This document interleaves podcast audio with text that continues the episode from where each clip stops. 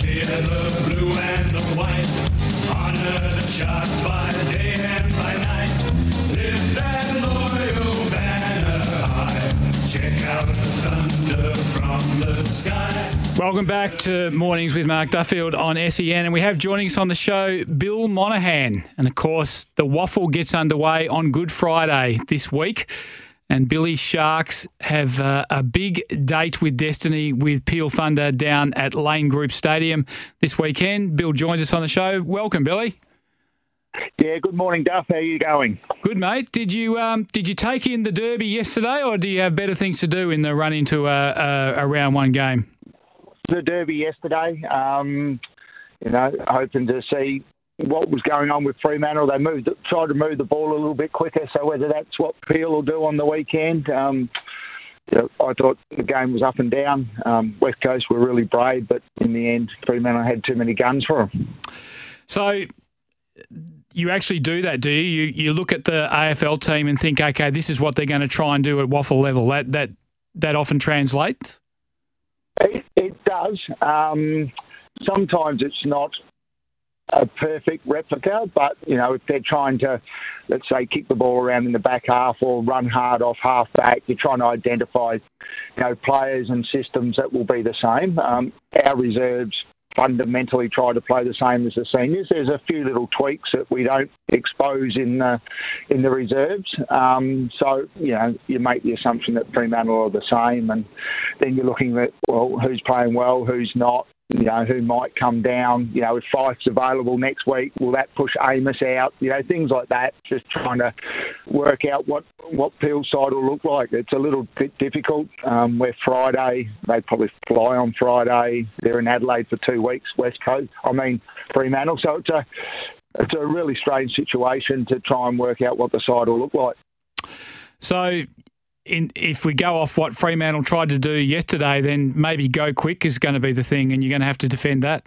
It's the way football's going. I think the very best sides in the AFL, and you know, I think without you know pumping us up too much, it was something we really worked on last year, and West Perth run the ball really well from half back. I think football's trending that way. Um, scores might not necessarily be going through the roof, but I think there's been a little bit of you know increase in scoring, the stand rule, the six six six rule, um, playing on from fullback. These are all rules that have been put in place to hopefully increase scoring and, and make it a little bit more exciting for the fans. So, you know, we work hard on trying to move the ball quickly. It doesn't always translate to that on game day, and as you've probably seen with West Coast in round one and Fremantle in round one or two, I'm sure they've tried to move the ball faster and sometimes the opposition just defend well or, or things don't go your way. But I think both sides yesterday in the derby tried to move it a bit quicker.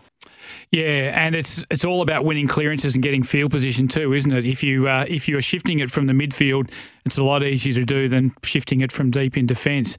And and to that end, you have uh, or you're going to have a pretty big bodied midfield this year, aren't you? Yeah, look, we've been able to add uh, Harry Marsh and Tom Joyce to that. Um, Fraser Turner, albeit an outside mid, he's probably 187, 188 um, centimetres ex Richmond. Um, you know, on top of what we already had, and, and whilst Marsh, John O'Marsh is out for a little while, and Cody Leggett's unlikely to play round one, um, you know, they're, they're two guys who can also go through the middle as well in a in a pinch hitting type way, probably like a probably more like a Jake Stringer type. Um, but you know, getting your hands on the ball, we were soundly beaten in the two finals we lost last year through the middle. Um, you know, some of that was personnel, some of it. Um, might have been coaching, some of it might have been, you know, not rising to the occasion. So we, you know, something we worked on hard throughout the summer. Tell us about Tom Joyce. He's an interesting player. He was at West Coast last year, but just couldn't get out there with that ankle. So, how's he? How's he scrubbed up, and, and what are you, what are you looking to do with him?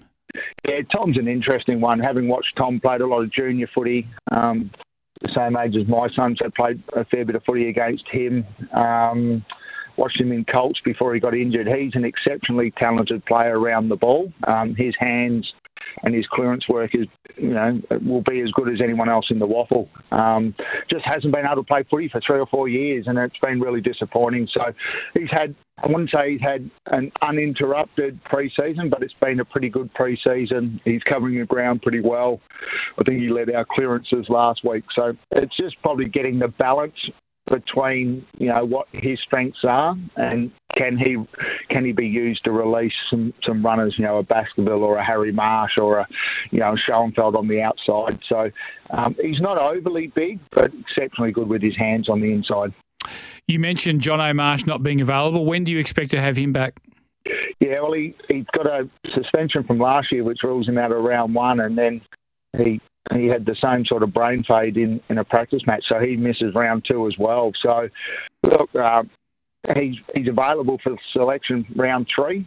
Um, obviously, that'll be dependent on how we're travelling, um, how he how he trains over the three or four weeks he has off. But you know, he's he's as dynamic and explosive as any player in the, in the competition. And you know, disappointingly for him, he he needs to learn to pull his head in a little bit and, and not, you know, do what he's done on three or four occasions now. And as soon as he's ready and up and firing, we look forward to having him back in the side. He does give you a lot of X factor, doesn't he? Forward of the ball, he's just such an incredible athlete. So it'll be uh, you, you look a more dangerous team when he's out there.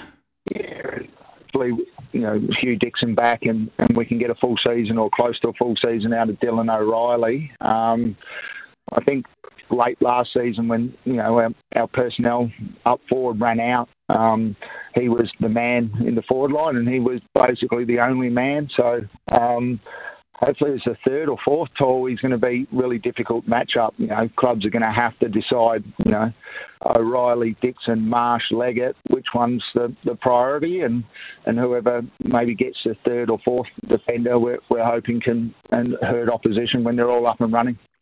Dylan O'Reilly, you mentioned. Tell us a bit about him because he was at Fremantle for a short period of time. He was probably drafted a little bit prematurely, I thought. Um, what are you expecting from him and, and where will you use him? Yeah, Dylan's a natural forward. I know when he was on Fremantle's list and um, when, when he first came in the senior squad, we used him down back a little bit, but that was mainly a, a work rate um, thing, trying to get him to understand how hard you know, good forwards work. Um, so look, he's again, he's exceptionally talented. He's he's got a great set of hands and he's a really good set shot on goal. So um, he's been a little bit of a slow burn through the preseason as well. He's done just about everything. Um, he had some issues with his back, which goes back to his 14 or 15. He'll tell you he was a tearaway fast bowler and a big hitting mid um, mid order cricketer until he had a stress fracture in his back at about 15 or 16. So he had to give cricket away, and, and that's kept posing problems over the last four or five years. But you know, he's in really good nick at the moment. He's slimmed down. He's moving across the, the ground really well, and you know, hopefully in tandem with a couple of our other big boys up forward, he'll be able to create some headaches for the opposition. How's Hugh Dixon looking? He's a very talented player. We know that he's a very smart player, but um, sometimes doesn't give himself the best chance with his physical preparation. Yeah, he's a funny one, Hugh. When he trains, and um, he's a really good trainer, pushes himself hard. He's in really good nick. Um, you know, Hugh's you know, I guess there's question marks over his off-field behaviours and whether that lines and stacks up with the AFL. Um, look, he's still only, you know, relatively young.